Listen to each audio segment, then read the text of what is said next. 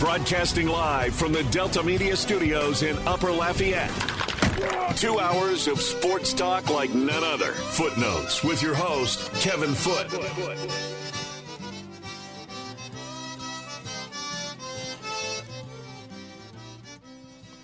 Welcome into Footnotes. Kevin Foot on the game 1037 Lafayette, 1041 Lake Charles, Southwest Louisiana Sports Station, your home for the LSU Tigers and Houston Astros. It is, um, I don't know, one of the two or three more frustrating games of the season last night for the Astros. I kind of felt like I mean, I don't really think they do this, but and it's not much of a flight from Kansas City to Houston, I wouldn't think.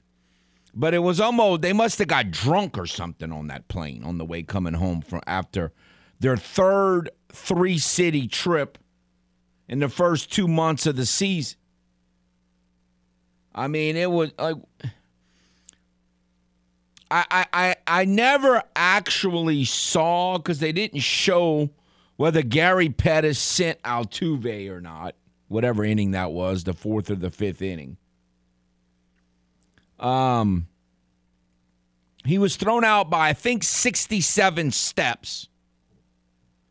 I mean, why would they even think about sending him? Now, the the problem is, I believe both, because Altuve does stupid junk sometimes, just because he's Altuve. Um, he he'll just do something crazy. And and Pettis, he jolly it's like he just loves to wave people. Like you know, most of the time it doesn't seem like he has any logic behind it. He just does it because he he just likes waving his arm. I mean, you know, like it's a propeller or something. I mean, that was just stupid. So hopefully something good comes out of that clown show play complete clown show junk. Hopefully, something comes out of good out of that where somebody says, all right, either you got to get a new third base coach or you got to start acting responsibly. That's that was ridiculous. And the, for those of you who don't know what I'm talking about, you know, the Astros fell down 4 nothing. Kyle Cal Raleigh, he's not even good. He just, you know, he just crushed him. I mean, it's one thing they finally. What an ironic! They finally got Ty France out. Ain't got him out all season. They finally got Ty France out, and they get beat by Cal Raleigh. He's not even good at all.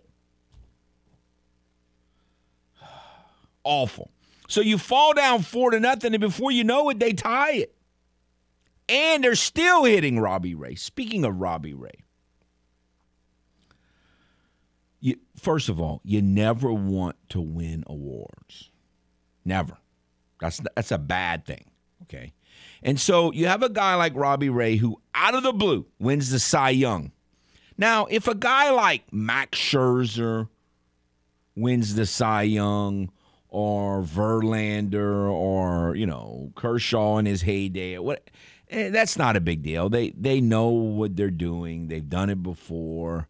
They're used to it. it, it it's they're not going to freak out about it. It, it. That's okay. But when a guy like Robbie Ray wins the Cy Young, you're he's gonna have a medicine season. He's gonna. I mean, he's just he's gonna. Now, the Mariners picked him up. He's going from theoretically a hitter's park to a pitcher's park.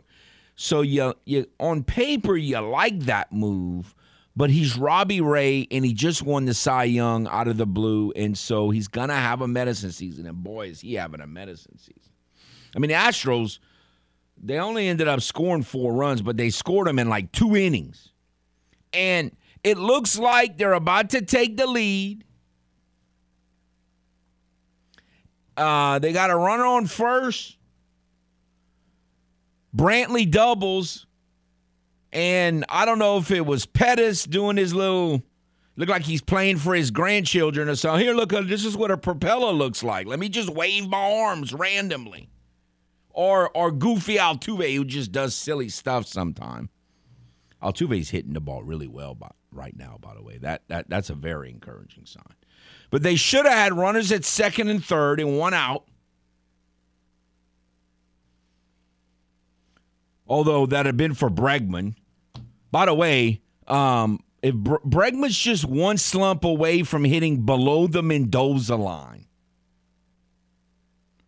Somebody needs to tell Bregman that last Wednesday was June. Remember, we established that on this show a few weeks ago?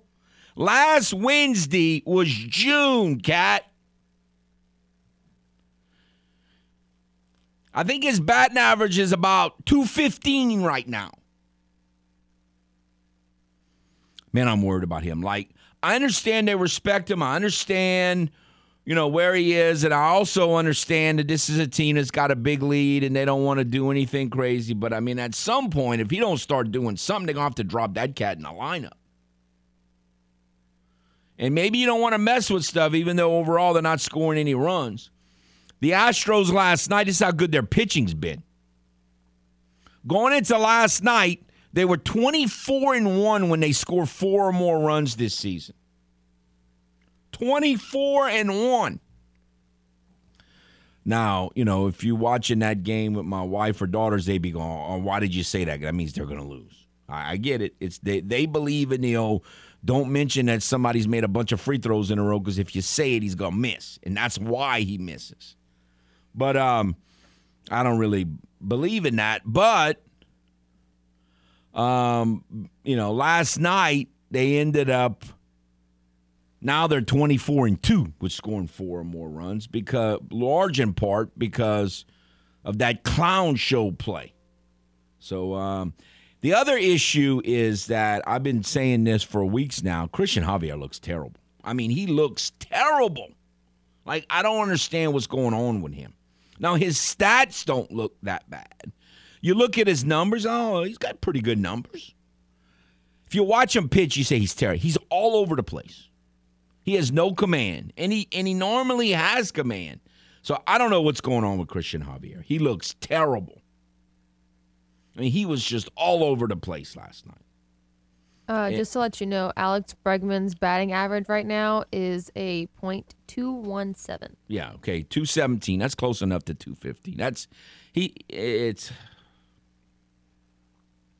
he he's got a uh, it's time out. Somebody needs to tell Alex that it's June now. It's time to start it. Yuli still not doing much. I, I don't know what to think of him. But but again, even though he's a veteran, even though he's gotten a million hits in his life, he won the batting title last year. It's just not good to do that stuff. But uh, so he's having a little bit of a medicine season, and um,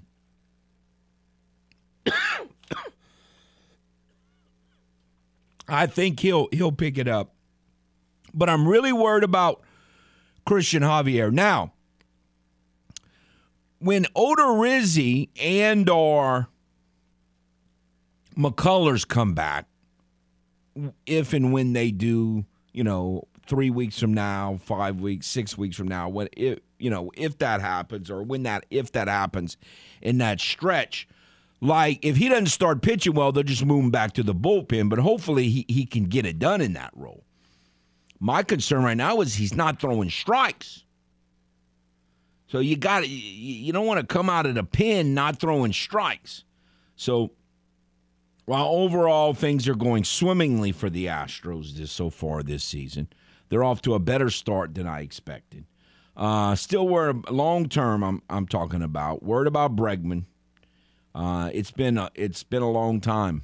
Like I said yesterday, the last time Bregman was an elite baseball player, we didn't we had never heard of the term COVID before. Never even heard of it. It's been a long time. Been a long time since that guy was a really good baseball player. It's time. Uh, you know, if he has another mediocre season at some point, you kind of become who you are. Like how many mediocre mediocre years in a row do you do you have to have before you become mediocre? And I don't want that to happen. I mean, it's time. He needs to step it up. I'm worried about Christian Javier. And I, I just you just gotta play with some common sense. I mean, there's no reason. You're in the middle of your lineup. Why in the world are you sitting someone with one out on some wild goose chase where you just hope the guy throws the ball away. Now, maybe with two outs and, and Candy coming up, you do something like that. But why would you do that?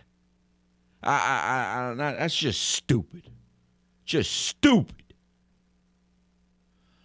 The other thing is, look, last year I was a big Jason Castro guy. He really came through, but he he's just completely inept at the plate right now. Completely inept.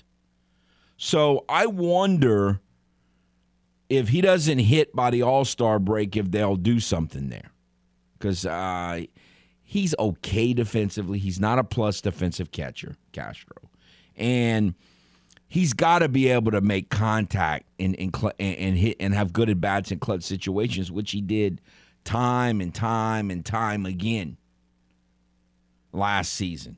So far this season, not happening. He's hitting like under 100.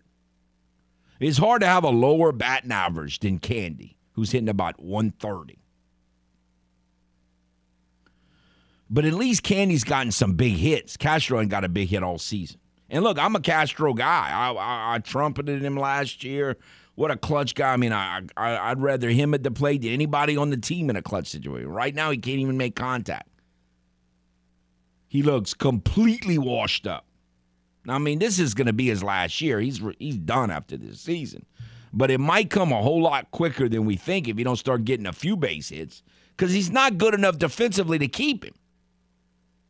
I mean, he's okay defensively, but he is not a plus catcher. He doesn't block the ball well enough still after all these years. Um, so I'm a little worried about him as well. I think Verlander pitches tonight. We'll see how that goes. The last time he pitched against Seattle, it's not Verlander tonight. I think it is. Um, he, the Mariners lit him up. Now, what the Mariners did was swing early in the count, which makes sense because he throws a lot of fastballs and he throws a lot of strikes. Uh, and he has always owned the Mariners. Of course, Javier had always owned the Mariners, but Javier, it's not just a Mariner thing. Ja- Ja- Javier's been he's been pitching terrible for a while now. He looks terrible. I, I, he looks all over the place. I don't know what his problem is, but they got to fix it. They need to fix it. Yeah, you do have Justin Verlander starting for you and Chris Flexen for me. We'll see. I, I just, you know, it's one game. I get it, but uh, I don't like doing stupid stuff. You know, just giving games away. Now, look, they, um, Cal Raleigh, I, I, I can't explain that. I mean, who can explain that guy having a big game? But anyway, that's part of it. That's going to happen here and there, but it should never happen where you got, when a guy gets thrown out by ten or twelve steps like they did last night in a in a in a close game early. You say, "Oh, it don't matter. We got already well, they hardly got any base runners after that." Pitiful. Pitiful is what that was. That that that junk's got to stop. So gotta gotta um we'll, we'll we'll see what happens. Um tonight and again, you can hear that game right here on the game 1037, Lafayette 1041, Lake Charles. All right, let's do this.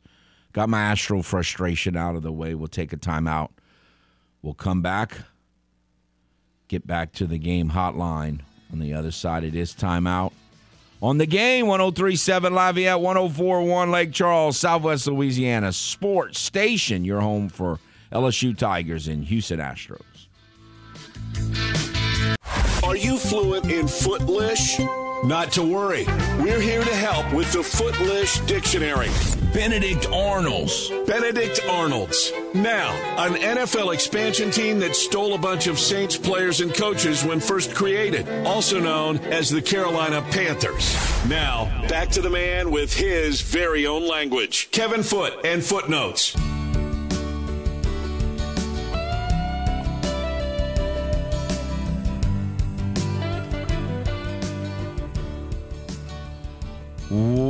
Welcome back to Footnotes. Kevin Foot on the game 1037 Lafayette 1041 Lake Charles, Southwest Louisiana Sports Station. Your home for LSU Tigers and Houston Astros. Want to remind you about our 10th birthday bat birthday party bash at the um, Buffalo Wild Wings on Ambassador Caffery Wednesday, June the 22nd.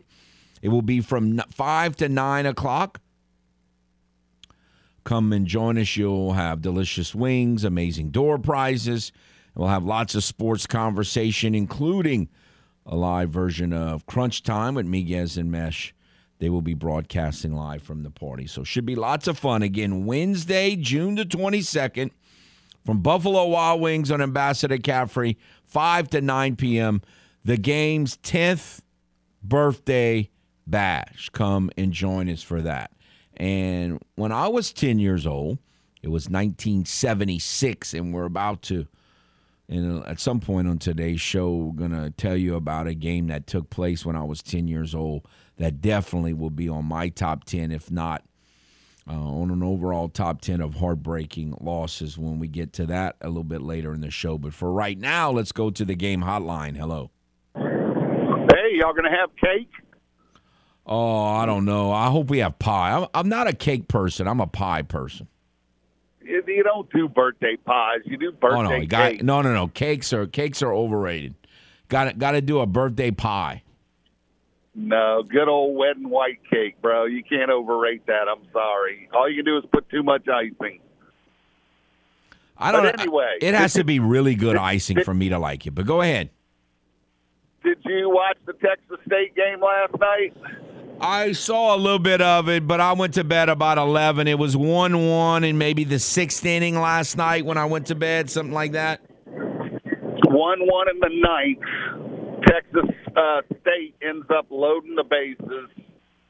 Guy finally gets a two out hit to score two runs to take a three one lead.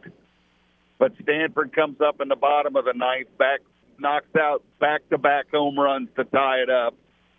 And then they load the bases, and then a true freshman comes in and hits a two strike single to win the thing. And I'm like, what a ball game! But Texas State, I I thought the Sun Belt represented themselves really well in the regionals. I was hoping one would find a way to sneak through to a super regional, and it just wasn't the case. But I mean, I think overall, none of them were. I don't think any of them were two zero and two. You know, every one of them won a game at least, and a couple of them made it to the to the basically the finals. So, um, and Southern Miss, which will be a Sun Belt team next next year, ended up winning theirs. I didn't see that game. I saw it was eight seven, so I don't know how dramatic it was. If it was a comeback, LSU had been like the comeback kids. So, Well, the uh, to the end of LSU was uh, L- Southern Miss was up seven to four. LSU tied it, and at that point, everybody's thinking, "Well, this game's over." But uh, Southern Miss scored a run in the top of the ninth, and then actually got a one, two, three with all the comeback in LSU did. That was kind of shocking. They got a one, two, three bottom of the ninth, and and and won the game. So it was pretty dramatic. man, it, there's something about baseball. It, it's like our first game in, in our regional, how nerve wracking it was. And I think what the bases were loaded when we got our third out to win by a run. So I, what I missed yes, I was at a funeral in New Orleans yesterday, so I missed your show, and I was curious as to the feedback or the what the folks were saying about the Cajuns. I mean, it's disappointing, but I'm sure overall they got to be pleased with the team and the way it turned around. And that, uh, my impression of this team is they're just battlers. They got, they got a lot of guts and they never quit and they battle hard. I, uh, I, I think the better teams won, but that doesn't necessarily mean it's always the case. I think we had a lot more guts than most of those guys. I do think that they're going to look back, and there's maybe four or five instances where they're going to look back and kick themselves because I think they had a shot to beat Texas A&M. They just didn't come through when you um, you know you get bases loaded, you got to get some runs, and uh, eventually you just run out of gas and pitching. And overall, I was pleased. I was just curious as to what the folks were saying. Well, I just think you know they, they, they were they were a beat up team at the end, and they literally when you say ran out of gas or ammo, they literally did. I mean, you know, their best player was basically playing one handed the throughout the whole conference tournament uh, in Roccaforte. He he didn't have a single extra base hit in the conference tournament or the regional because he was injured. Their second best hitter, Connor Kimple, didn't play at all in the regional, and then they lost Max Marusak, you know, their their best base runner. So they were kind of playing shorthanded, and and they didn't really have enough pitching going in. So yeah, I, I think if they had been a little healthier, they might have been able to win another, one more game. Who knows? But I, I, think most people feel like this team did what it could do this year, and that's fine. It, it, I, I, don't. I think everybody's content with what how, the way the season ended. Well, again, I, it was a fun ride. It just seemed like they turned it around mid-year and uh, became really fun and entertaining to watch. If nothing else, you can't say they're not entertaining. And uh, it's it, a lot of young guys, so it's going to be fun. I mean, it, it sounds like a Saints fan. Wait till next year, but I'm really looking forward to seeing what they do next year because I think you're bringing a, a, a good part of the core of that team back. So uh, overall, the Sun Belt, like we had said last week, the Sun Belt is going to be a I think, phenomenal. And I don't use that word a lot. I think it's going to be a phenomenal baseball conference. There's going to be some really, really good teams. And if you win the Sun Belt, it's going to be something to hang your hat on, either the tournament or the regular season. I've always thought the regular season carried more weight than the tournament because any team can get hot in the that's tournament. Not, so that's not the way the it's run, season, though. Yeah. So, and that's why I think Texas Tech, uh, Texas State showed it by making it to the finals. I, again, they they beat Stanford once and really had a legit shot at beating them again last night. It's just it's baseball. You know, it's amazing how you can go one one through nine innings, and then in the last inning, yes. five runs get scored. So, but anyway, I was curious as to what the local folks said. I was hoping they were as excited as I was, although disappointed. I think they had their opportunities. So, we'll be talking football All right, before th- long. But have a great week. All right, thanks, Joey. Um, again, I didn't see the end of the game last night. The, ir- the irony of that, t- one of the strengths of Texas State's team is um, is was his closer most of the year or a lot of the year, and he he had a fabulous season. I'm assuming he's the one that gave up the runs late. I don't know that, but I'm assuming he was the one that did, and he had like 16 saves somewhere in that cat. I think he ended the regular season with 15 or 16. So he um yeah, that oh, that's a tough way to lose. I, I, I saw the headline that they lost this morning, but I didn't know the details of it. Again, I it was I think it was one one in like the sixth inning when I finally said I got to go to bed about eleven o'clock, and so it was um that that that's a shame. Now Texas State is gonna have a tough time bouncing back. I mean they they're losing not their whole team, but essentially their whole team the Cajuns are losing a lot. Um, now, depending on how the transfer portal goes, um, they have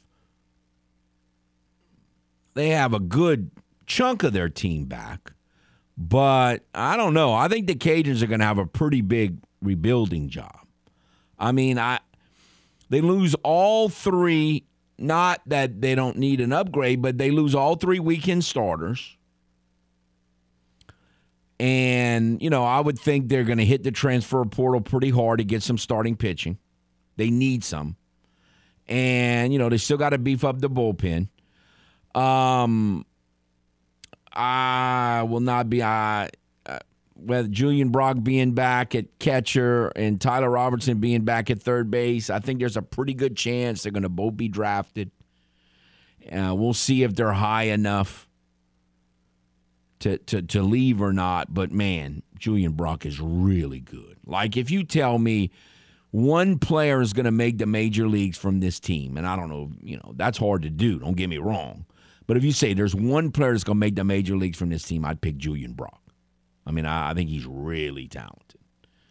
Um, and so I don't know if he's going to be back. I don't know if Robertson will be back at third. We'll see. Uh, obviously, you know, you lost a couple seniors that are replaceable, like Jonathan Brandon. Uh, Connor Kimple is not expected back. And so you're, you know, that's like your second most consistent hitter for most of the season. And, you know, if you lose your third baseman and your catcher and your star weekend rotation, that's a lot to replace.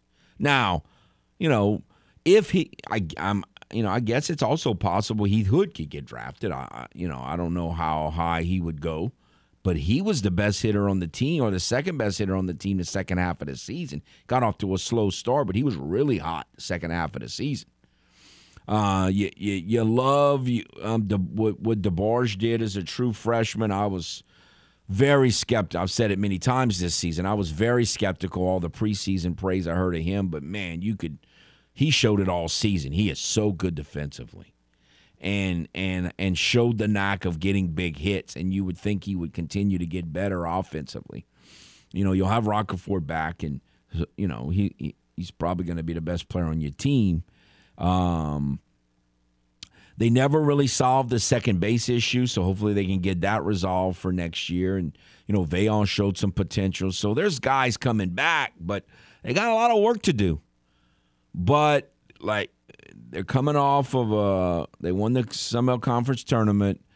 They had a good showing in the regional, not great, but encouraging showing in the regional and I, I would think they'd be a pretty attractive site to um, to get some transfers uh, to help out in the transfer portal, and we'll see. They're going to need to, no question. They're going to need to because they they got a lot to replace. But no, Southern Miss. I, I don't. I mean, I saw them play. Uh, I don't remember exactly how many seniors they have. I'd have to look that up. But Southern Miss has been good at baseball for a while um, for a while. They've been good. So this isn't like, oh, all of a sudden Southern Miss is good in baseball. No, it's been for a while. That's going to be quite a rivalry, man, between between South Alabama, Southern Miss, and the Cajuns. Uh, man, that's going to be some mighty good baseball and, and, and rivalries. Kind of um, kind of feisty. Going to kind of remind you of the, uh, you know, back going back to the late 80s with Lamar and, and, and teams on I-10 there just having some feisty rivalries and I think it's going to be that way with um, with with um, with Southern Miss and South Alabama. So, Cajuns got a lot of work to do. Texas State has a lot of work to do. Uh, but no, I agree with Joey. It, it's going to be a really good uh, baseball league but I wouldn't I wouldn't think Texas State would be anywhere near as good as they were last year. Um, this past season, they were they were as Coach Deg said all year as good as anyone. I mean, they went went toe to toe, one pitch away, you could say, from beating the number two overall seed on the road to go to a super region. That's pretty good. They were they were right there, just couldn't quite finish it off. So, no, it's going to be. Um, it, it, it, there's no question that baseball, compared to the other teams, the other elite teams around the country in the sport, is better in baseball than it is in any other sport. No question about that. But um, it, it they've done it's done pretty good in, in, in other sports as well, including another banner football season. So we will take a timeout. When we come back, I want to. Um, let's do this. Let's. There's a saint subject that I've been meaning to bring up. We'll go ahead and do that when we come back, and then we'll we'll we'll um get to some more of our NBA heartbreaking losses in the next hour. So we'll come back, bring up a saint subject that they've been trying to create. We'll see how, if it play how it plays out. We'll be back on the game 1037 Lafayette. 1041 Lake Charles, Southwest Louisiana sports station, your home for LSU Tigers and the Houston Astros.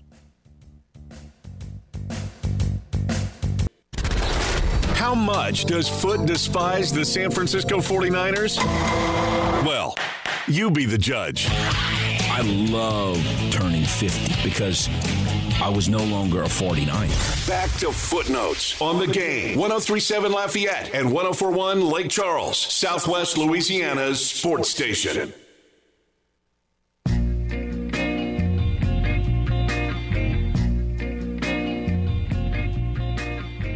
Welcome back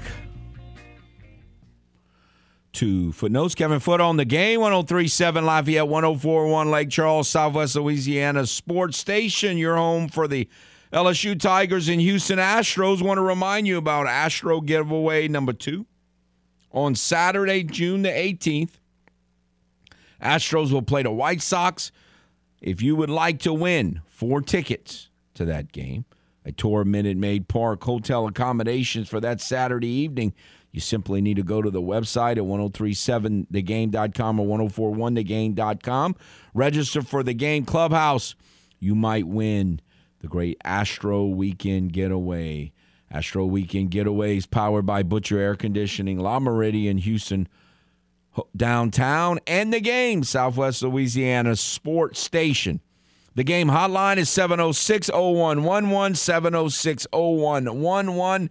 If you would like to give your impressions of the Cajuns, like we were just talking about, like Joey discussed, or LSU's, it was really a good game. I, I wasn't able to follow all of it, but followed a lot of it.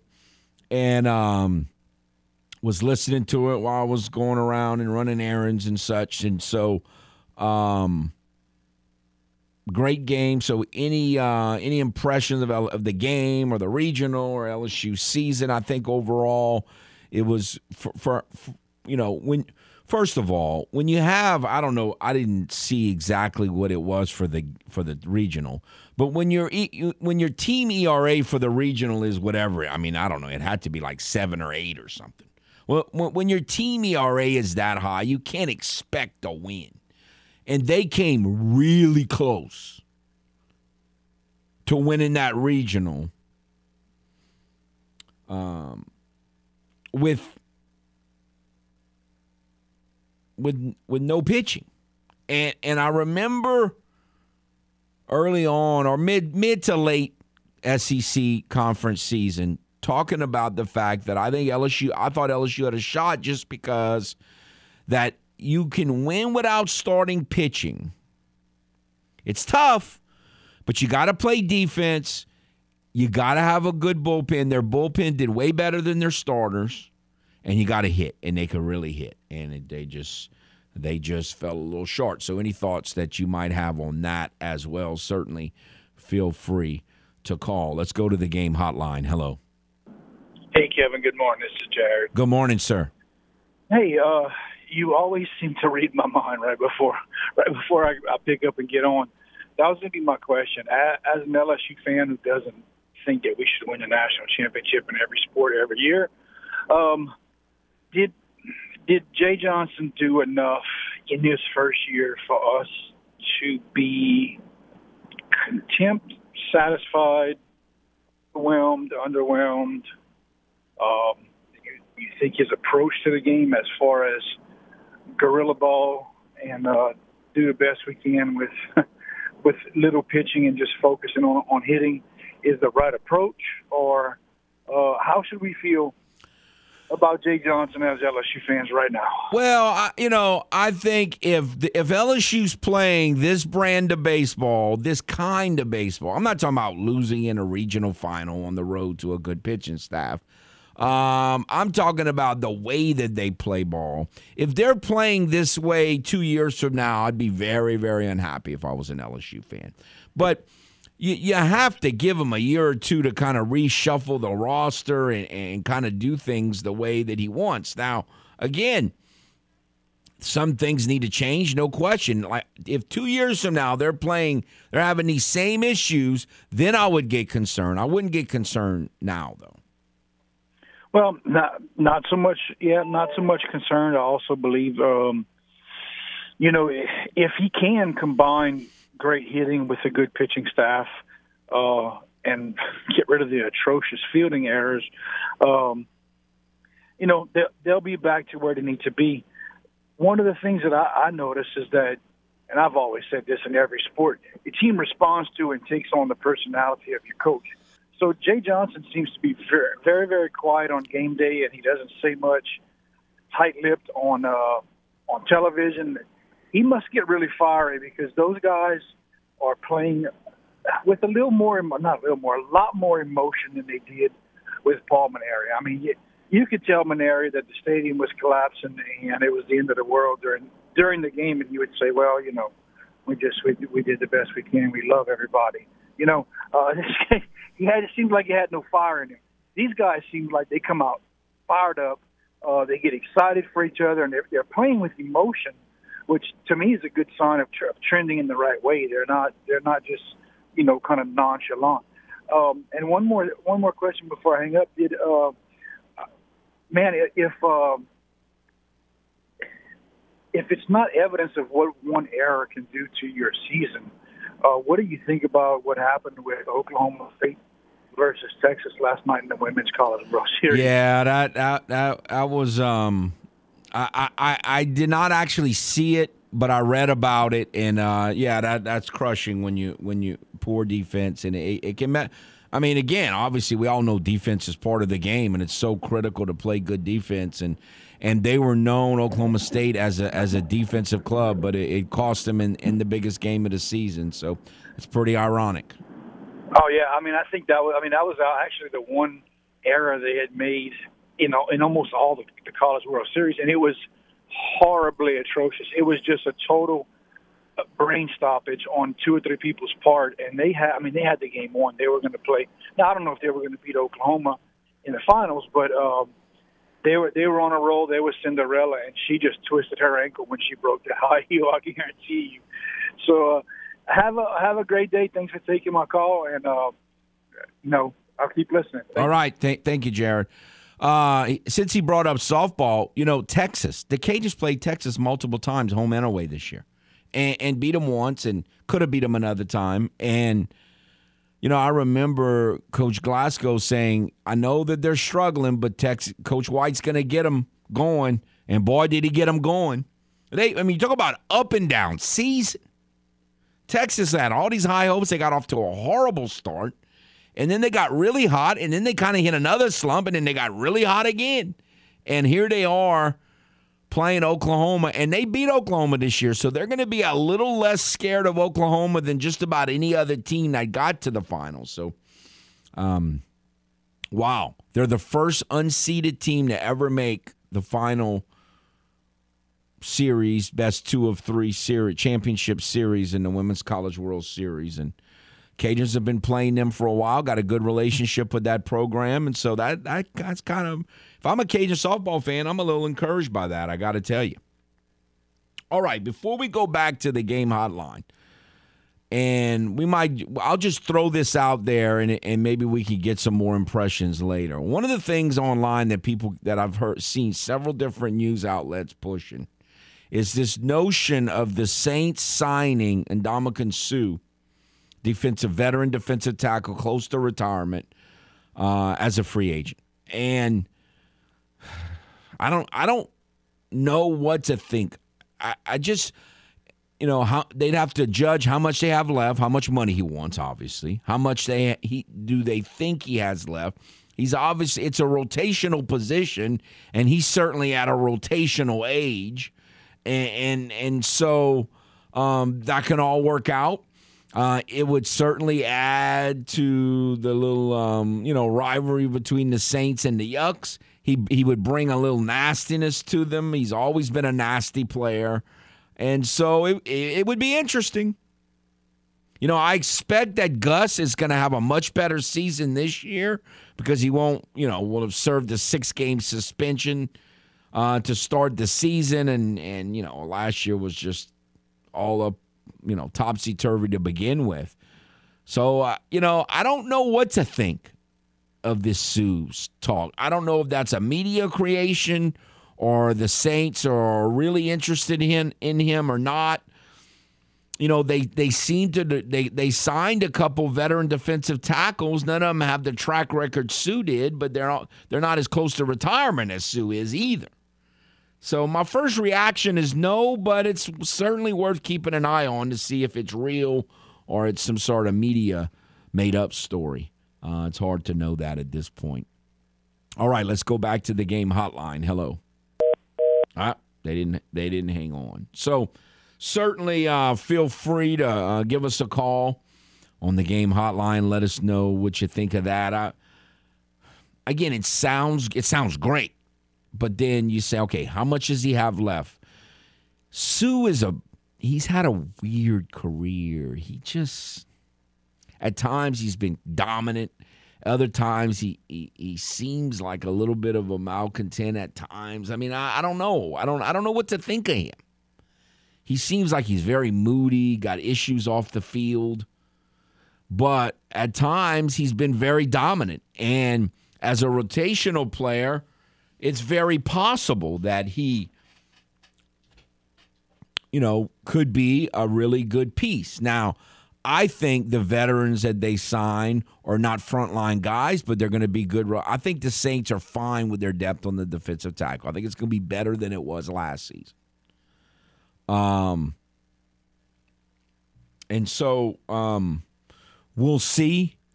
But you know, Suh might just be enough of a of a you know, if they feel like he's got some part time brilliance in him, it might be worth it. Might make him nasty. And they're already fairly nasty, but I don't know. It'll be interesting to see how, how that plays out. But uh, there have been uh, multiple outlets that I've read that they think it makes more sense for him to come to the Saints than anybody else. So we'll see if if the Saints agree to th- with that or not. All right, let's go back to the game hotline. Hello. Morning, Foote. How you doing this morning? Oh, you know, I had one of those games last night where you wonder if they were drinking before the game. Nah, Hannah's not giving you too of a hard, too much of a hard time this Yeah, morning. she huh? she actually kind of is. Yeah, she's sitting over uh, there with uh. this grin, like, um, yeah, it's it's it's it's it's a pretty kind of eye grin. Let's put it that way. Well, don't worry about it. When your when your Astros are gonna be in the playoffs and her Mariners gonna be watching from the from now, and you can Oh, you can sit there with a grin. Okay, but anyway, this is what I call it's a glorious morning again for me, of course, because my Red Sox they won five straight, and also I I know you don't watch a lot of hockey, but my Colorado Avalanche advanced to the Stanley Cup final for the first time since 2002, so I'm pretty excited about that. all Hopefully right. We don't play, we uh, don't really have time, so give me the twenty second version of how did you become a Colorado Colorado Avalanche? Like, wh- wh- where did that come from? Back in the back in the day, I used to watch the rivalry between Colorado and Detroit when when Detroit had Steve Man, Sergei Fedorov, and Chris Osgood, and and I always uh and of course my Avalanche had Patrick Roy and and uh and Foote and Peter Forsberg. So I, I like that, Rob, and I and believe it or not, I almost hated the, the the Red Wings as much as I hate the Yankees. Which you know how much I hate the Yankees, but that's why I always kind of like the uh, Avalanche. all. I mean, the last 10, 15 years has kind of been kind of been rough for my Yeah. But they kind of bounced back this year. You know, they're having a good a good season. Hopefully, we can win the cup. All right, all righty, I got you. All right, well, I got to take uh, a. I, I was calling um, because I heard uh, Paul say something how he's tired of sweeping and he's buying brooms yesterday. Uh, All I gotta say is, all I gotta say is, wait till October because the, the Yankees ain't gonna be sweeping nobody. And he's right; it's all in how you finish. and the last few years, the Yankees have been choking. So he, he said it right. It's all in how you finish. And if my Red Sox can get some pitching to go with our hitting, I think we can be a real dangerous team in the playoffs. Because all you gotta do is get to the playoffs. Because once you get to the playoffs, every team is zero and zero. It's Uh, like uh, a new season. No, that, that that's So- true. All right, I got I got to take a break. Th- thanks for the call. You and his Red Sox. go Red all right, th- his Red Sox won one nothing last night over the the Ohtani, the fighting Ohtanis. all the little MVPs and they scored zero runs. All right, we'll take a break. We'll be back.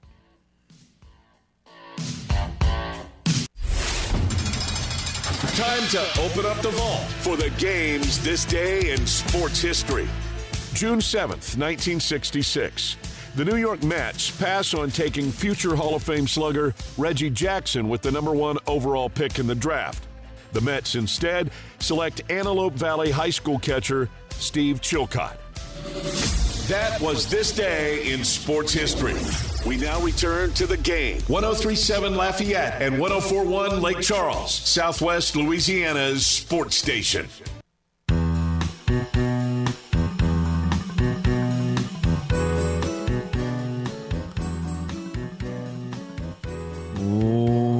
Welcome back to Footnotes. All right, we had a little too much fun in the last segment. It pushed us a little too far, but no, I love that that that this date in history, that kind of stuff. When teams go back and you look at what teams passed on which players and how that could have just totally changed the fortunes of so many different teams and and leagues. It, it, it's fascinating stuff.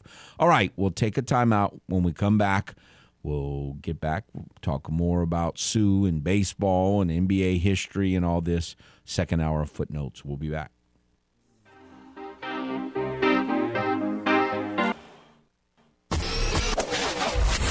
Broadcasting live from the Delta Media Studios in Upper Lafayette. Two hours of sports talk like none other. Footnotes with your host, Kevin Foote.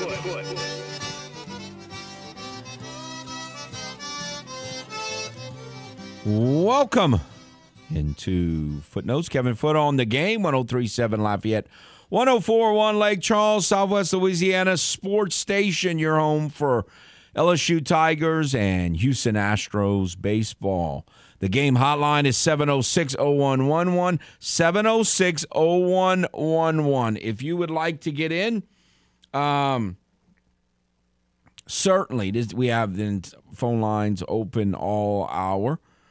Uh, lots to discuss. Again, we talked a little bit about LSU's loss to Southern Miss in the finals at a Hattiesburg Regional yesterday, but certainly if you want to make any comments about that or LSU season overall or college baseball, um, Joey called and, and we and we discussed a little bit of the Texas State loss to Stanford.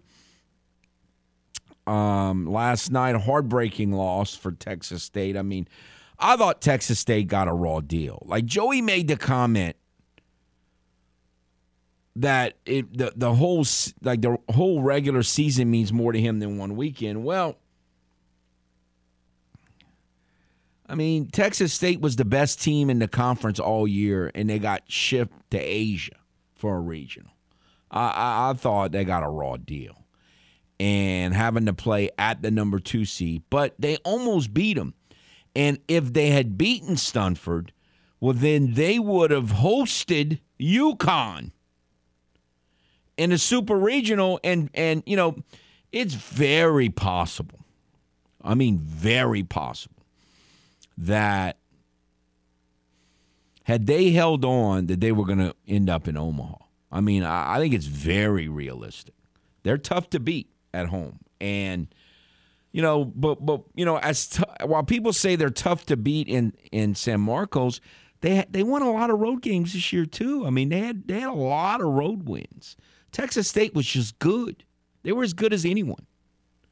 Um, really, I other than I'm not saying they're as good as Tennessee, but other than Tennessee, I mean, again, they went toe to toe on the road with the number two overall seed, and just as easy could have beat them as didn't. I mean, they you know, they beat them once, lost to them once, and then, you know, got beat, gave up three in what the ninth. They had a lead in the ninth of the third game. I mean, they just as easily could have won as lost. Um, and so uh, Texas State was really good. So, any any thoughts you have on any other college baseball or softball? We've got Oklahoma playing Texas and uh, in the finals of the softball women's college World Series, and again the Cajuns been a while since they played Oklahoma, other than meeting them in the Women's College World Series. I, I'm the Cajuns. I don't know if I'm too interested in played Oklahoma, but they played Texas quite a bit, and uh, and and had multiple wins in recent years over Texas, and and so that'll be interesting. To, and I'm sure, uh, you know, with Coach Gerry, Coach Glasgow, and Coach White at Texas knowing each other pretty well and being as friendly as they do, that they'll continue to play, and that that, that could be really nice, really nice rivalry moving forward there. So certainly can discuss that. I know it's early June, and we're talking a lot of college baseball, and we should. Um, we uh, we brought up a little Saints talk from in the last hour as well. There, uh, you know, you've been seeing these online stories here and there over the last week or so about bringing up the possibility of Ndamukong Suh, the about to retire longtime defensive tackle, maybe coming to the Saints, and there it's been suggested that the Saint he, it makes sense that he would sign with the Saints. Again, the Saints have um, they signed Johnson and Street, not frontline guys, but good depth pieces, and I think Street's going to be better this year if he stays healthy. Than I, I think if he stays healthy, and the Suh thing doesn't happen at midseason, people are going to say, "Man, I, we had every, everybody was all excited about this pickup and this pickup, but this guy Street was pretty good. Is going to be pretty good. He was he was good. Uh, you know, I don't even remember when they picked him up. I, I think we're going to hear those. I expect him to be better than most people think, but we'll see. Um, uh, you know, Johnson has had his moments in in the uh, in the NFL, and so I, I think the Saints are okay there because they address that issue in free agency even before the flurry of popular uh, free agent acquisitions. I think those were some underrated ones that they made to kind of get the depth going. They re signed Tuttle, and then they've got Gus coming back. Probably his last year in New Orleans, but we'll see how, how all that plays out.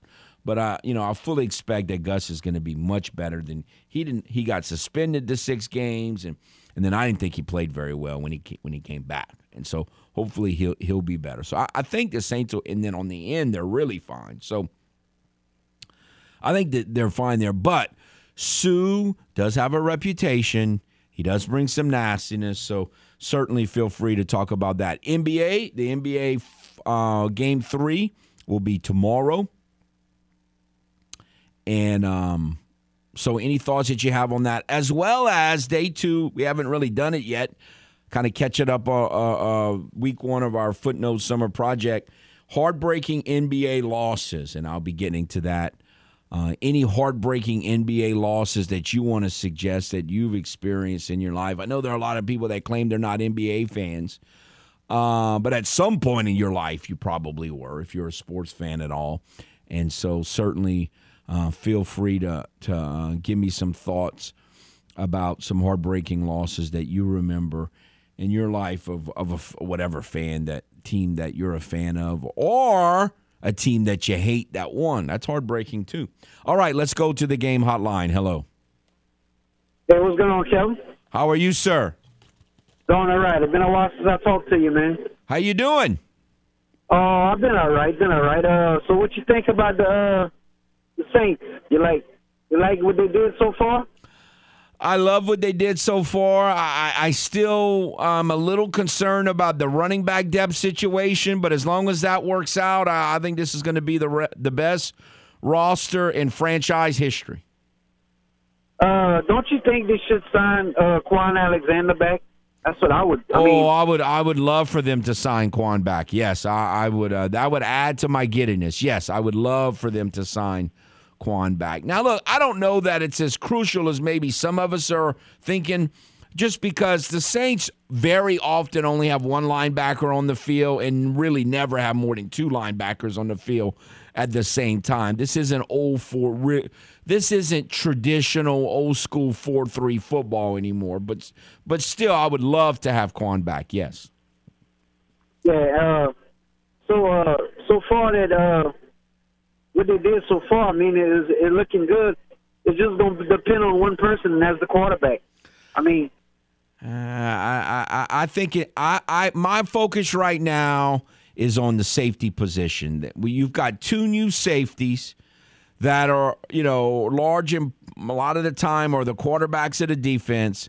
I'm not worried about quarterback. I'm worried about the safeties being on the same page enough early in the season to avoid losing a game you shouldn't lose because of some bad safety mistakes, which can happen and which happen regularly. You know, if you remember the first year that Malcolm Jenkins came back to the Saints, it, they it took about five games before he was on the same right. page with Marcus Williams. And so that is my number one concern right now, other than health. Health is always the number one concern. But other than health, in terms of on the field, my number one concern is that these safeties, Marcus Maye and Tyrann Mathieu, get on the same page with them set between themselves and the rest of the defense early, early, early. Yeah. I mean, look, uh, congratulations to uh, UL and LSU, but man, I'm I, LSU. I mean, where was the pitching this year? I mean, golly, I mean, it's like, I mean, I don't understand. They're, like their pitching was They just didn't have any. no-show. They just didn't No-show. have any. They just didn't have any. I mean, we knew we talked about it all season. They tried to hit their way through it, and you know what? They almost did. I mean, they almost, with no pitching, made it to at least a super regional. And then look, Southern Miss is playing Ole Miss. Like I know Ole Miss swept LSU, but if I'm, I, I would love LSU's position going into that super regional hosting Ole Miss after getting swept up in Baton Rouge, uh, what three weeks ago, whatever that was. So I think LSU would have been a great position going into into that super regional, but it just didn't quite happen. and it, they just what and what hurt them yesterday, they just didn't get the timely hit. They had the bases loaded. I mean, they couldn't do nothing. Maybe if Malik Hilliard wouldn't have gave that. Uh, he gave a a, a home run, a solo home run in the first inning. And I mean, no telling if you wouldn't have did that. No telling and how they, the game you know, they walk. They probably walk too many batters too, and, and, you know, you give up Yeah. too many free passes that can come back to bite you. Well, look, Kevin, nice talking to you, man. It's been a while. And tell Dwight stop calling, move to San Francisco, man. hey, hey, we, we we work together. I've been knowing Oh, I understand. I understand. I like Dwight. All I don't. All right, thanks. I hate the team he pulls for, but Dwight and I always have real nice conversations and very civil, and I got no issues with with Dwight other than he picked the wrong team. You know, who, who roots for a team whose colors are red and puke brown? I mean, oh man, my team is colors are red and puke brown. Let's pull for them. I, I don't know why Dwight does that, but Dwight's a nice guy, so I, I, I appreciate him. All right, let's go back to the game hotline. Hello.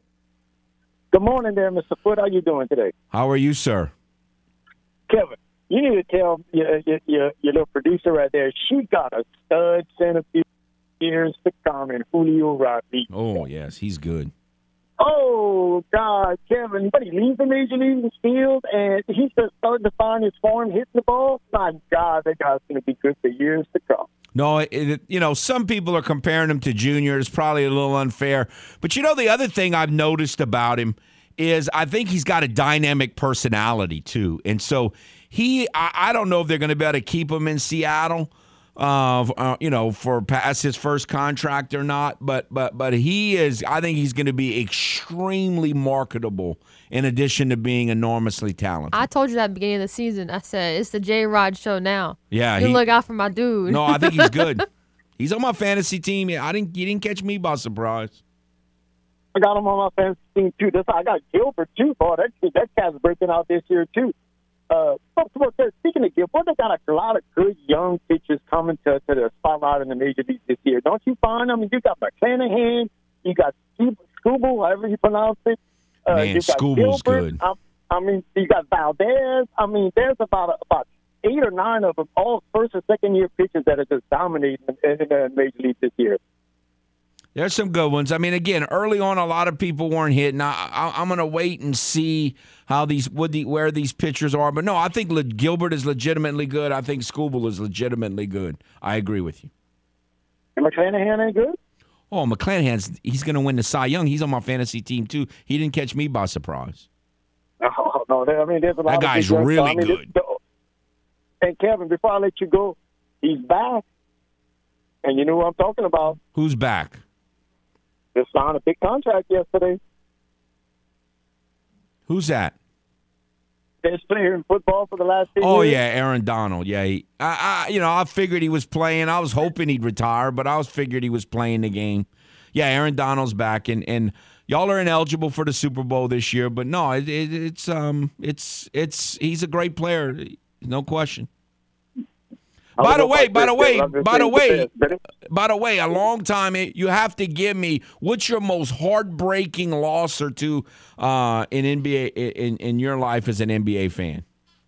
when the Bucks lost to the Celtics in 1970, uh, Game Seven, when they cheated us, Dave Cowens and uh, uh, all all them Nelson. they had, uh, John Havlicek, all them plugs, cheated us in Game Seven, and the next year the Bucks came back and won the, uh, the uh, national uh, NBA title. But that one's there that, that's always going to stick in my craw forever. Don Nelson hit the big shot in that game, didn't he? yeah, yeah. That's cool with his little shot put uh, uh, shot he had. Yeah. I forgot about him. Boy, I hated Yeah. all them suckers, boy. Yeah. And boy, they, that Dave Cowens with a little flirt. He was so dirty. Ugly all that, people. but, you, you remember that game, did you? Absolutely. That Yeah, might be the mine. first NBA game I ever remember seeing. Yes, and I and I've been hating the Celtics ever since. That's one thing you and I agree on. That's some ugly people. That is very much so, Kevin. Have a Yep. good day. Take care. No, that's a that's a very famous game. Don Nelson. I'm with him there. Let's go back to the game hotline. Hello. Hey, Kevin, if you are a fan of college football, um, this was not your weekend. But if you're a fan of college baseball, man, what a weekend. What a bunch of wild games. I saw more stuff that I've never seen before this weekend, so it was really enjoyable. Congrats to the Cajuns and LSU went as far as they could. Just, you know, LSU obviously got exposed on their, their pitching. Um, hopefully next year, Coach Johnson can bring some pitchers in. When you have one starter, it's hard to do anything. Um, it's easy to second guess the day after. Thought maybe he could have let Hilliard go. Maybe a couple of more innings would have given him a better shot. But I'm sure he was thinking about having to play in a super if they if they advanced. That uh, he was going to have to start Hilliard Friday. So I'm guessing that was his mindset on that. Other than that, uh, man, what a weekend! I mean, uh, I, watching the Arkansas game, I watched uh, as much as I could uh, that that wild comeback where Oklahoma State hit two batters and walks another one, walks in the winning run. Um, you know, games with double digits. Crazy, crazy, crazy weekend. All I can say is congrats to the Cajuns and and the Tigers on on a decent season, and uh, hope hopefully uh, a little bit better next year. All right, I appreciate it. Thank you very much, sir. Thanks for the call. No, Got it, it, it, it was very exciting. Uh, again, we talked about it a lot yesterday. I I'm not a big fan of all these games that, you know, in with 17, 18, 20 something runs. But uh but like, you know, that game last night, uh, Texas State and and Stanford, that that is that was that was great. And you know, the LSU Southern Miss game was great. I mean, I, I don't have to have four to three or three to two. There's nothing wrong with eight seven, seven six, like the Cajuns TCU uh, lost seven six. Even that the Cajuns A and M game was a very entertaining game. It was nine six. That's not that's not out of hand. I mean, there's nothing wrong with with that. And so it, it is. Um, it was uh, no. There were a lot of big moments, a lot of exciting games, and you know the whole Ole Miss thing. You know, we brought it up when, uh, a little bit earlier. Ole Miss all year long. What's wrong with Ole Miss? What's wrong with Ole Miss? What's wrong with Ole Miss? They sneak in, and here they are in a super regional. You don't think they're going to have fun in that super regional? Ole Miss and Southern Miss. Whoo, that that's gonna be uh, that's gonna be a fun series, fun super regional in Hattiesburg. All right, we'll take a timeout. When we come back, we'll um, continue talking about college baseball, give you some more NBA memories. And also on our way out, want to remind you if you would like to win a $150 gift certificate to Mr. Lester Steakhouse, where you can get some mouth-watering steaks, tremendous sides, cooked to perfection. You need to go to the website, join the game clubhouse. You might win a $150 gift certificate to Mr. Lester Steakhouse. It's easy to sign up, so do so today. We'll be back on the game 1037 Lafayette, 1041 Lake Charles, Southwest Louisiana's sports station, your home for the LSU Tigers and Houston Astros. Sign up right now for the Game Rewards Club at 1037thegame.com so you can score tickets, gift certificates, and more. This is the game 1037 Lafayette and 1041 Lake Charles, Southwest Louisiana sports station.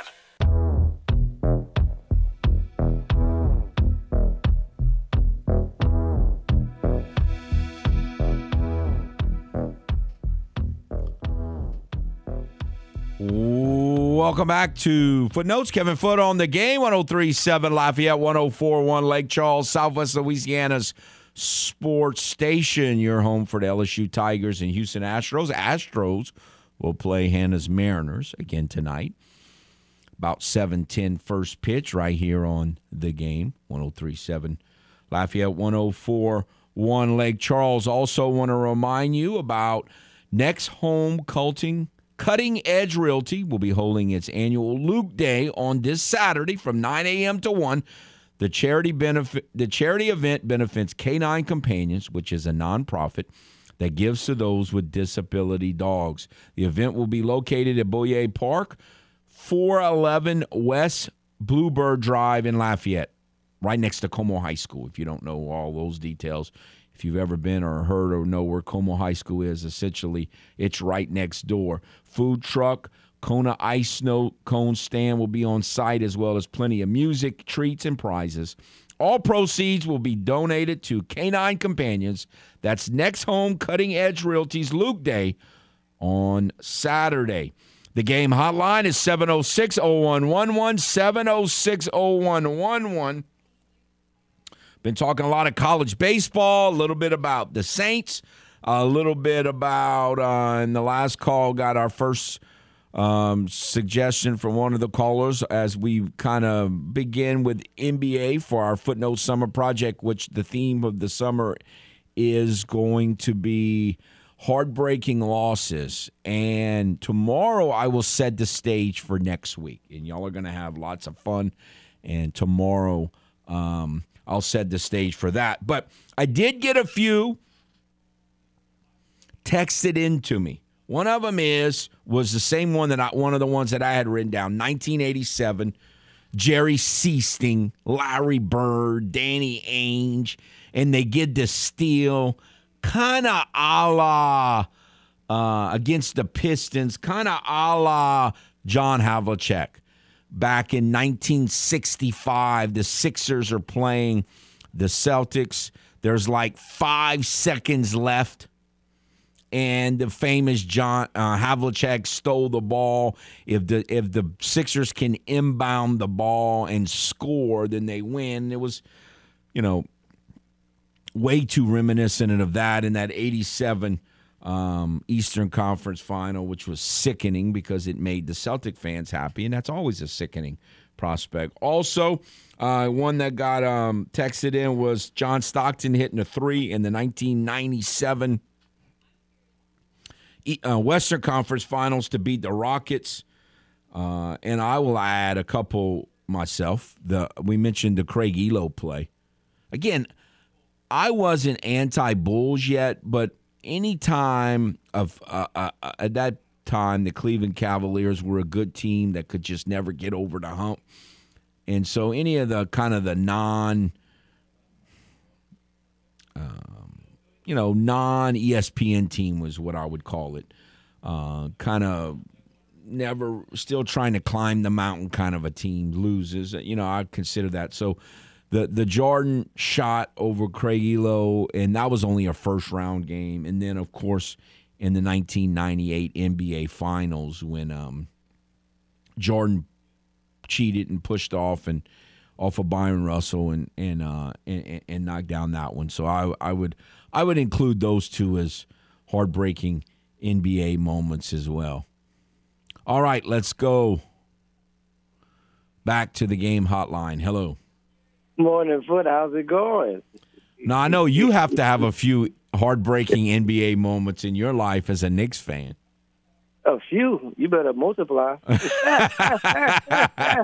All right, narrow it down to one or two. What, what are one or two of the worst ones? Well, the championships, number one, when we was there, like in Houston, when we played Houston, I mean, you get a championship, that's at the top. But besides the championships, I mean, that guy, Michael Jordan, I mean, he killed us every year. Man, that man killed us. And it's kind of hard to love and hate him because I'm a Tar Heel fan. Loved him with the Tar Heels, but in the NBA, he killed me. You got to look at Reggie Miller. He killed us every time we got close. Every time it was our year, then the Heat came. So I mean, pick one Foote. I mean, we had Bello, got LeBron James killing us. I mean, what year do you want? The '80s? Come on, I mean, it's been it's been a long journey since the '70s, Foote, and it's going to be a longer journey. So I mean, whew, Lord. Uh, anyway, I didn't want to think about that, but you didn't take my glorious day away. Hey, Foote, I called because I had to call and check on you. You heard of a guy named Julio Rodriguez? Oh no, I've heard of him. Well, Julio Rodriguez wasn't the problem last night. Cal Raleigh was the problem. I'm okay with. I mean, at least Julio Rodriguez is a budding superstar. Cal Raleigh is a donkey, and that guy drove in four and beat the Astros last night. You know, I think the Astros was drinking before the game. That's my only explanation for last night's game. But I think you're gonna get swept. Oh, come on. Well, it actually has happened. Uh, I don't remember when it was, but about four or five years ago, they came to Houston out of the blue and swept the Astros. But I, I, don't think that's going to happen. No, I don't think that's going to. But I, I don't see this looking good for you. And you know what? I want to let you know if y'all don't win the series or get swept, you created that monster with Hannah in there. When I told you, Oh, I'm telling you, I. I, I, think the Mariners. I think the Mariners are good. They're going to win a lot of games from here on. I'm just trying to get the man. We've had, played the Mariners too many times already. I'm, Yeah. I'm ready to get the Mariners out the way and focus on other teams. I think the Mariners are going to win a lot of games from here on out. Well, I I kind of I kind of hope you're wrong too, though, because I don't. I, I mean, I got to deal with Hannah when I call in. I mean, is he crazy? and then I want I want her to regret not being a Yankee fan. I'm trying to win his mm. foot. But last but not least, I heard you earlier. Did you sit up and say Zach Strief was good? Zach Strief? I don't remember talking Yeah. about him. I thought I heard you this morning when you talk mentioning the Saints about Zach Strief being good. If I said Zach Strief, I, I I- I said it wrong. I don't know who would I be. I don't know if he's comparing somebody because I had just got in. I got in the in the show late, and I heard you talking about. I heard Zach Strief and being a good and all that. I, I don't to I don't remember that he wasn't I don't good. remember discussing Zach Strief. No, sir. Okay, all right. I want to let you know that he wasn't good. He was okay. He's a good no, no, backup. no, he wasn't. No, he Yeah, wasn't. he was a good- and he started to throw the some games. because of him. I'm dead foot. Okay. You're not gonna be the loser today. Have a good one. Okay, take care. the man, the man hates Zach Strief. If I said Zach Strief's name, it was certainly by accident. I don't remember saying Zach Strief's name. So the man is down on Zach Strief. That's funny. Um, the other another game that was brought up, and man, Gerald Henderson.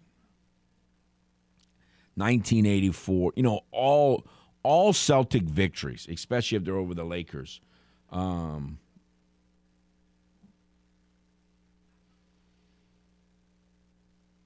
would, fall under the heartbreaking category. So I, I, I would say the game where Worthy messed up against Gerald Henderson in the 84 certainly needs to be on that list for me. That was awful because I, I remember I was watching at a friend's house, and I, I've told you before, uh, my best friend was um, Celtic fan. His dad was a Celtic fan. All their you know buddies were all so I was in there with a bunch of Celtic fans watching, and I was the only Laker fan. It was just, it was um, it was heartbreaking. All right, someone's got to the end of the to the bottom of the Zach Street thing. It was Street.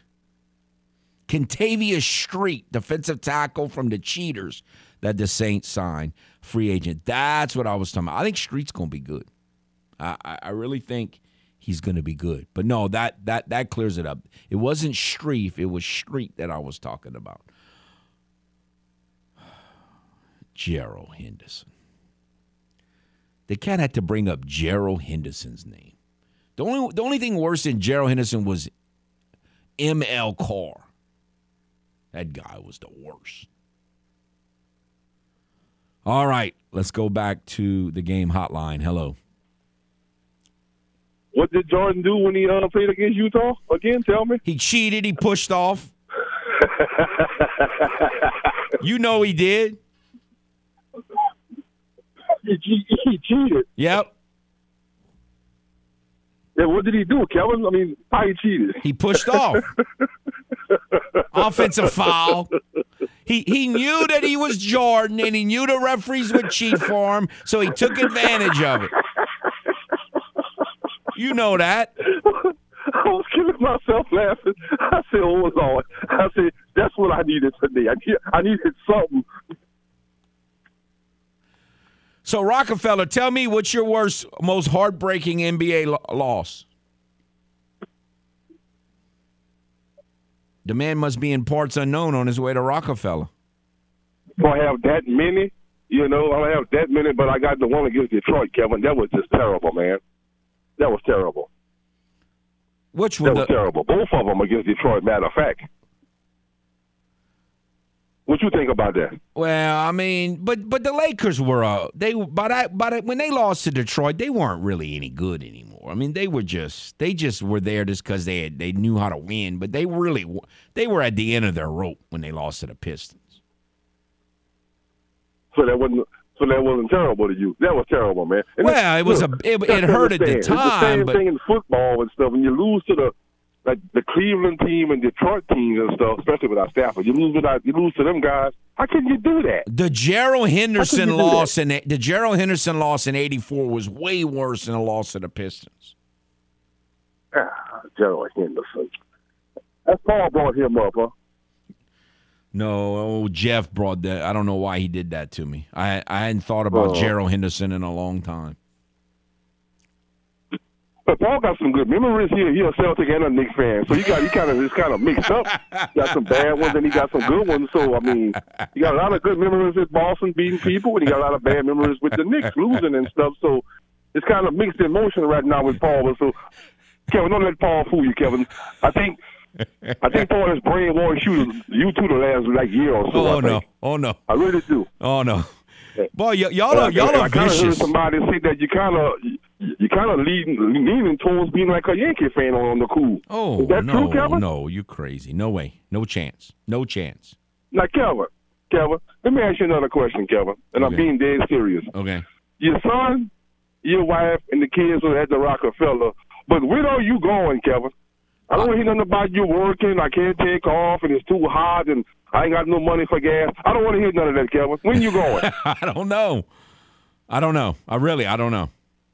Yeah, you see, a grown man that works for a living, he has the right and the privilege to say, you know what, today I'm taking off because I work hard every day. I earn my paycheck. My bills are paid. I'm going fishing. But no, you're going to tell me the other day, well, I got to work. I can't take off. I, I had to work. Come That's on, the way it is. It was the program. Russ was out there. So you got to be out there, man. All For real. Russ was out there. You He got to be out there. Now, I don't think I'm not going to be waiting to see you and your family because when I see you and your family, I'm going to hook y'all up. If y'all not catching no fish or whatever y'all not doing, we going to take care of you. All right. I'm gonna tell you that. We'll take care of you. So get your butt out there and stop being lazy. I'll talk to you later. Y'all have a good one. Okay. I needed that rebuking. I just don't know when it's going to be. All right. they vicious with each other. He said Paul got two teams. He got a lot of memories, the Celtics and the Knicks. That's funny. All right. We'll take a timeout. We'll be back on the game 1037 Lafayette 1041 Lake Charles, Southwest Louisiana Sports Station, your home for LSU Tigers and Houston Astros. Download the free The Game mobile app for Android and Apple devices. No matter where you are in the country, you can listen to the game. 1037 Lafayette and 1041 Lake Charles, Southwest Louisiana's sports station.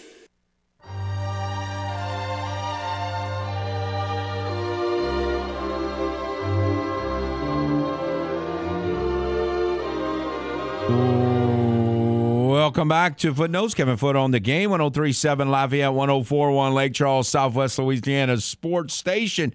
Your home for the LSU Tigers and Houston Astros. Want to remind you about a free trail event. Trail, T R A I L, is putting on a free all day event Saturday at Cafe 20.3 at 1500 General Mouton. In addition to free paddling, there will be a party with live music to help out Mile Zero Heroes by raising awareness and funds to build a new uh, teat for the boat launch and uh, park and boat launch at Mile Zero of the Vermilion River. Donations and sponsorships are welcome. Trail will match up to $20,000 in donation. For more information, visit www.latrail.org.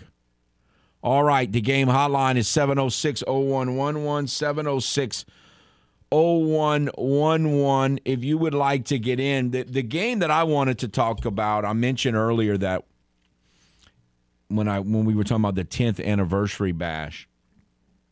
Um when I was 10 years old, I already knew that you're supposed to help the, hate the Celtics. I mean, I, I I did that at five. At five years old, I'm like, the Celtic team, that's ugly people. I ain't pulling for them.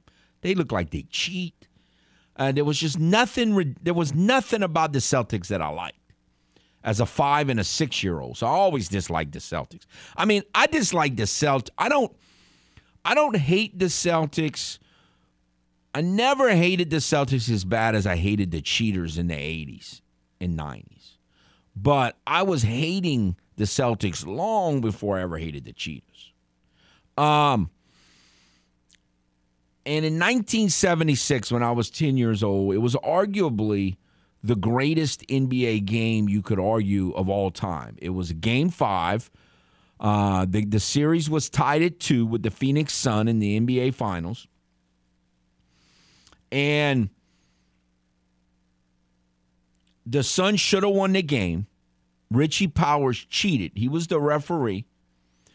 It's at the end of, I can't remember, it was like regulation or at the end of the first overtime, but it was at the very end of either the regulation or like one of the overtimes. They ended up the, the, the Celtics ended up winning in triple overtime. But um Paul Silas, I don't know why, he called timeout. They didn't have a timeout. So it would have been a technical foul. The Suns would have went to the line, made a free throw or two, and they'd have won the game. Richie Powers was looking right at him. He saw him call the timeout which he should not have called. It's just like a Chris Webber situation uh, in the NCAA finals, and he and, and he just ignored it, and he didn't call he didn't call the technical foul. He acted like he didn't see him call the technical, and then you know it was just look. If you ever want to go and wa- if you ever have time this summer, especially and you're not old enough to have known or known a whole lot about this 1976 game five between the Suns and the Celtics, it is it, it was the craziest game ever. Now you don't necessarily have to watch the whole game if you don't want, but go to YouTube and look at the the inner regulation and in the overtime period. It was unbelievable. It was mass chaos, is what it was. But no, that was that was a hard that that might be number that was a hard look. The Lakers weren't playing but um, the Celtics were, so I was pulling against them. And um, plus, I kind of like Garfield Heard. Always did like Garfield Heard, Paul Westphal. I, I kind of like those Suns teams, to be honest with you. All right, let's uh, let's go back to the game hotline. Hello. Yes, as uh, anyone mentioned, the uh, 1993 NBA Finals Game Six, John Paxson hitting the game winner. Uh, matter of fact, against the Phoenix against the Phoenix Suns. Matter of fact, they also had a uh, three overtime uh, game in that series. I don't know you just mentioned the uh, Boston Celtics finals from I think 75 or 76. I don't know what year you said. Yeah, 76, right. Yeah, but um, 75 is Golden State. But yeah, John Paxson. Anyone mention that one? No one mentioned it. That that that that that is a good one, especially if you um, pull against the Bulls. Yes, sir. Uh, now, two years later, um, of course, I was for this team, but a lot of people, especially uh, in this area, especially in the southeast, uh, Nick Anderson missing those free throws. Ooh, uh, in the fourth quarter, in over, I think, yeah, in the fourth quarter, missing I think four free throws. That could have basically sealed the game. It basically changed the momentum in that series, and it led to a swept. I'm just saying, you just never know what what could have happened or what's what's the possibilities That's true. if he would have hit those free throws. I think that was a uh, big thing. Um, so, yeah, I, I must just say too right now. I'm just um, I'm glad someone uh, you said someone mentioned that John Stockton. Well, I'm glad someone um, no one called in. But I heard you. I heard you talked about. I heard you mention it. Yes. Before you started talking, uh, that was that's a good one, man. I remember. I remember that like yesterday, man. The year I graduated. My graduation was party was that Sunday, that Thursday. That was a Thursday game, man, on NBC. And I think um Greg Gumbel, I think he was on the call, man. I remember like, like yesterday, and Stockton hit that shot, uh, led him in the uh, finals. But anyway, um, yeah, this is the first time you ever did it like this. First, um, yeah, first time we did the heartbreaking ones for a summer project. Yes, sir. Yeah. Um. Well, anyone mention uh, Nuggets and Supersonics? Game five. Mm, no, you talking about Dimbi- Mutombo? Eight, eight versus one. Yeah. No, no. But uh, I don't know. Was that a heartbreaking? I guess. I guess when a team loses, it's always the heartbreaking. Sonics heartbreaking. The Sonics were uh, the number one seed. The Sonics was predicted to go to the finals that year. That's true. Yeah, That's that's the true. year. Yeah, that's. Uh, I heard Paul mention. Uh, that's the year the uh, Rockets won their first one. When they won their first one uh, against the uh, Knicks, uh, John Stockton basically just shot them out that game, man. You know. Um, but that's all I have to add, and uh, thank you. Thank you for the call, Jay. No, I um you know, I never was a Rockets fan. But I never had problem pulling for the Rockets. Um you know, going back to the 70s, the few years that the Jazz played, I certainly pulled for the Jazz. Uh, I don't know what would have happened, really. It, it, if the Jazz or the Pelicans would have been around forever, chances are I wouldn't have even been a Laker fan. Like there was no New Orleans team 71, 72, 73 when I was five and six and seven years old and becoming an NBA fan and kind of picking a team. And for whatever reason, I picked the Lakers. And um, again, my first six, seven years as a Laker fan wasn't weren't all that good because the, the Jerry West era had just ended. Uh, in 75, the Warriors from the Lakers division made won it all. In 76, the Suns from the Lakers division made the finals and got cheated by the Celtics. Um, in 77, the Blazers from the Lakers division made it to the finals. In 78 and 79, the Sonics from the Lakers Pacific division uh, lost to the Bu- Bullets and won one. So everybody, my, my first six, seven years as a Laker fan, everybody in the Lakers division made it to the finals or won it all, other than the Lakers. And then and then they got Magic and everything kind of everything kind of changed after that. So, uh, but no, I, I I was very happy for the Rockets when they when they uh, beat the Knicks, and then there's the whole, you know, OJ Chase and everything else in the middle of that that. You know, mo- most people remember the OJ Chase in relationship to the to the Rockets Knicks final, that Rocket Knicks finals. That was as bizarre as it gets for sure certainly, you know, we have a lot of those. Where were you when? I sur- I remember exactly where I was watching that bizarre OJ Bronco chase during the NBA Finals for sure. All right, we'll take a timeout, come back, finish out today's show next on the game 1037 Lafayette 1041 Lake Charles Southwest Louisiana sports station your home for the LSU Tigers and Houston Astros.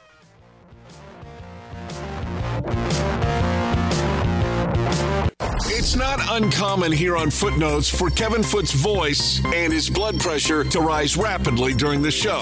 The fat guys like you and me need to be watching mop up time just like the stars do. Sometimes it rises a little too high. That is stupid. Stupid. Not to worry, we have EMTs standing by just in case Foote passes out. Back to more Footnotes on the game. 1037 Lafayette and 1041 Lake Charles, Southwest Louisiana's sports station.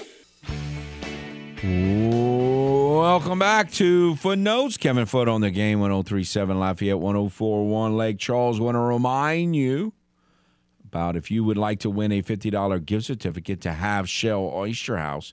It's real easy. Just go to 1037thegame.com or 1041thegame.com today. Join the game clubhouse. You might win a $50 gift certificate to Half Shell Oyster House. All right. So we had talked some college baseball certainly today, a little bit about the um, college softball, and we made good progress on our uh, the NBA suggestions for heartbreaking losses. If you have any other games that we haven't gotten to yet, certainly feel free to call tomorrow on that, and we'll discuss a few more of those and, and for those of you who are wondering, the very first suggestion I made was a Laker win. So uh, you can't say that I'm not. You know, when, when the when the Lakers cheated to beat the Kings in in in in 02, that was certainly heartbreaking for the poor Sacramento Kings. And so the very first one that we suggested, and it even came from me, was a Laker a Laker victory, which is not was not heartbreaking for me, but I certainly acknowledged how heartbreaking it was um, for the Kings. Now, any Laker victories like Magic's hook shot in the lane to beat the Celtics, there's no way that a Laker victory over the Celtics could ever be heartbreaking. So those will not be eligible. Like Magic's hook in the lane to beat the stupid Celtics, that that will not be eligible. But but but the, but beating the Kings, that that that's out. That's on the list. That that that's going to be a top tenner for sure. All right. Appreciate the phone calls. Look forward to more tomorrow. Y'all have a nice day.